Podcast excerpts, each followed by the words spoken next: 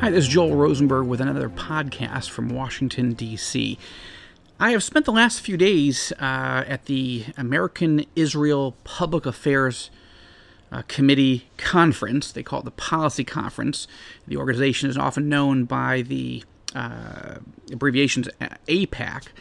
The AIPAC conference is uh, the largest pro Israel conference on the planet. Uh, more than 14,000 pro Israel activists from all over the United States and from around the world were there. Of course, it's mostly Americans. It's actually mostly Jews. There are there were several hundred evangelical Christians uh, that were attending.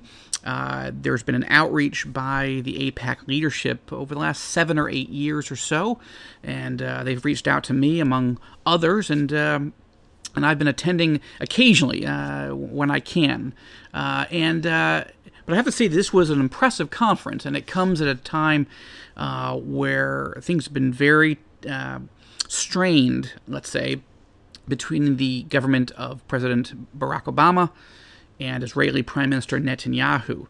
I've described these strains, and uh, at one point it really seemed like a train wreck. Things have improved, uh, I would say, significantly, at least relationally, uh, you know, over the last few years. Uh, and by that I mean there's not outward uh, hostility, uh, but there is still a, a great strain. And um, the, you know what? One of the things that's been interesting to be at the conference was to see how rapidly AIPAC has grown. Certainly, the conference attendance has grown. Um, uh, even just a few years ago, uh, my wife and I attended their uh, Monday night gala dinner where they bring congressmen in and uh, members of uh, the diplomatic community and Prime Minister Netanyahu spoke. That was a few years ago. That was 7,000 people. Now, just a few years later, uh, the organization, uh, or at least the conference, has more than doubled. Why is that? Well, I think one of the reasons is that uh, AIPAC is doing a good job at reaching out to different segments of the pro Israel community. Uh, they have a Latin American, uh, sort of a Hispanic outreach, they have a Christian outreach now, uh, started about seven years ago um, African American outreach and so forth. And so I think to some degree you're just seeing uh, more people mobilized uh, than ever before. However, I think the much larger uh, issue is that there is a deep concern among Americans who do love Israel, love Palestinians, and, and believe there should be peace as well, but, but Americans who identify themselves as being distinctly pro Israel who are concerned that there be a secure, healthy, robust U.S. Israel relationship. A growing number of Americans are, are deeply concerned that, that, that those ties are fraying, uh, that, there, that, that the strain between the Obama administration, between President Obama and uh, Prime Minister Netanyahu, uh, that those strains are, are serious.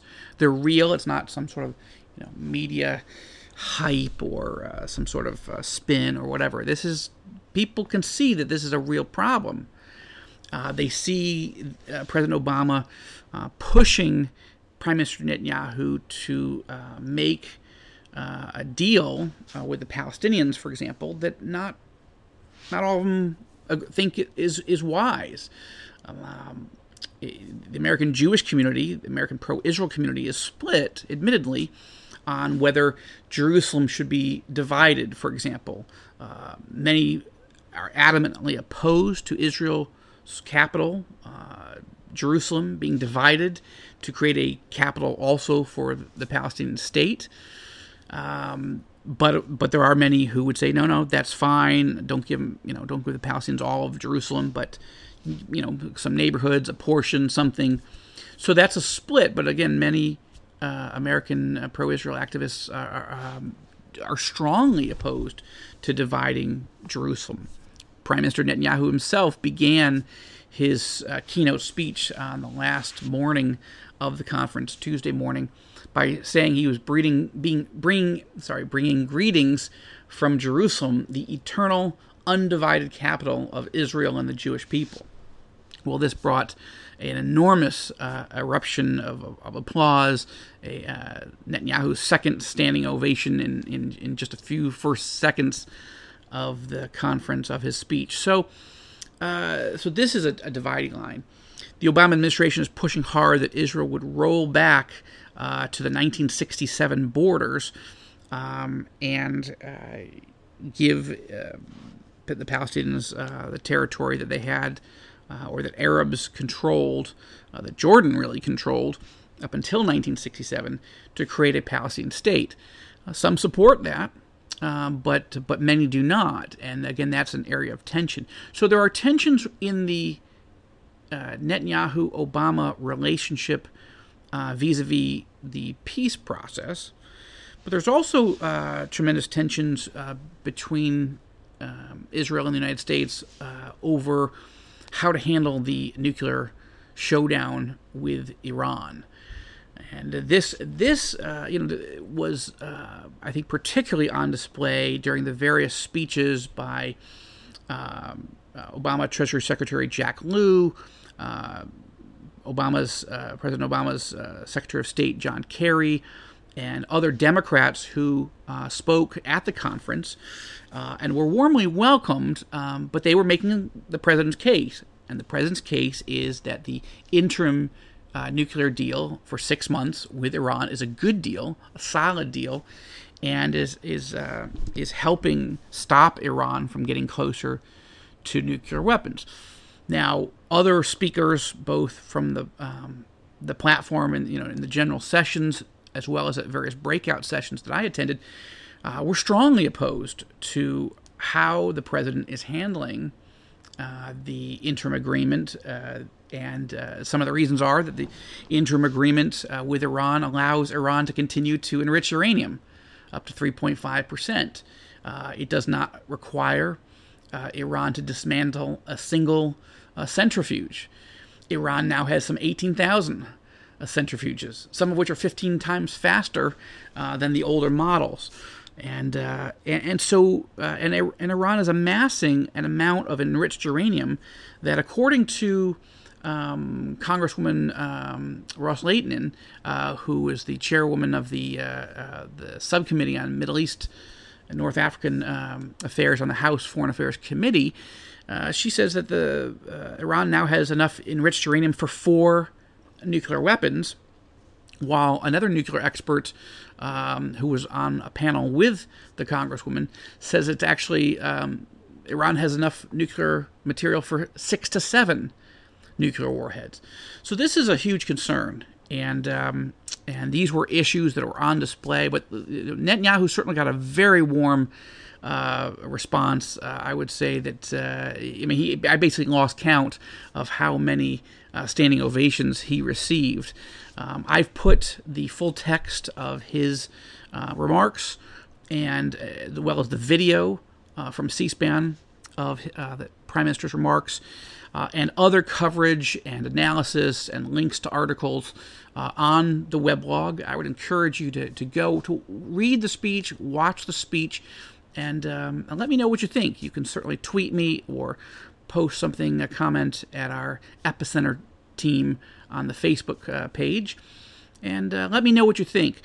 Uh, but I was glad to be there, glad to connect with Jewish leaders, with Christian leaders, uh, to hear the speeches firsthand. Uh, I live tweeted throughout uh, those several days. Um, and uh, obviously, these are these are important issues: uh, the peace process, the the nuclear dilemma or, or, showdown, a crisis with Iran, and we need to continue to pray for a peaceful resolution. But as we see the crisis with Russia emerging uh, Russia, of course, under Vladimir Putin, having uh, sent military forces to invade southern Ukraine and occupy uh, the Ukrainian uh, region of Crimea, uh, this has raised all kinds of new concerns that. Um, that this, you know, among Democrats, among liberals, uh, as well as conservatives and Republicans, that the president's foreign policy is weak, indecisive, um, and um, is not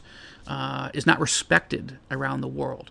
It was interesting to see how many uh, Democrats from the front. Uh, I think of Senator um, uh, Chris Coons of uh, the Democrat uh, senator from Delaware, saying that the American presidency, the American people, nation, are not is not respected around the world right now. In part because the president drew a red line against the use of chemical weapons in Syria.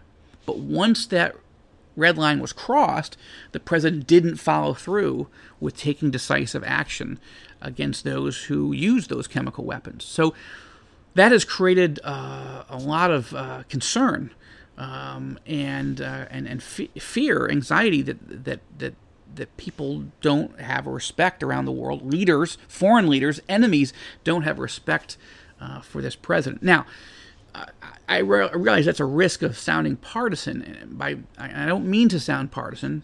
Uh, I, I'm just trying to report what I saw and heard at the conference. It was quite striking that this conference, which is mostly of the 14,000 people, most of them were Democrats. Uh, obviously, there were a large number of conservatives, uh, conservative Democrats, as well as uh, Republicans, but uh, Democrat AIPAC tends to be a while it's a bipartisan organization, AIPAC tends to draw uh, the American Jewish community, and that tends to be largely um, Democrat uh, and left of center. So again, I'm not trying to make a partisan point. Uh, what I am trying to say is just my observation of the number of comments made from the front and in breakout sessions by uh, people who are deeply critical um, of the president, and, and, and not because they don't like him, but because they do like him and they don't agree with him. That they are concerned that if the president isn't trustworthy with our allies, uh, you know, in, with Ukraine, for example, and, and other allies, can he be trusted to truly defend Israel and, and keep this U.S. Israel relationship solid? Uh, let me stop for there, uh, for there, and uh, I will continue to write and, and uh, um, talk about these things uh, on the blog and in future podcasts, and I hope this was helpful. Also, just a few weeks left before uh, the March 18th release of the Auschwitz Escape. I hope you pre order uh, your copy either on an ebook like a Kindle or a Nook or, of course, a hard copy. Uh, there are deep discounts as we get closer, uh, but the Auschwitz Escape comes out March 18th, and I'll have more on that very soon. Uh, from Washington, I'm Joel Rosenberg.